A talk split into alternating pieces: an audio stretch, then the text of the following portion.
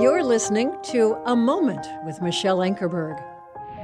Do you know on July 11, 1955, that President Eisenhower signed a bill that required the inscription of In God We Trust to appear on all paper and coin currency?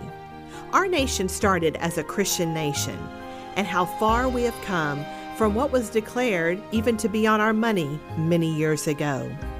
God has his hand on our nation, but when a nation turns away from God and takes them out of all of our institutions, we will pay for that. You may not think that you make a difference, but you do. May we know that we live in a blessed land that God has given to us, and what are we going to do with what we have?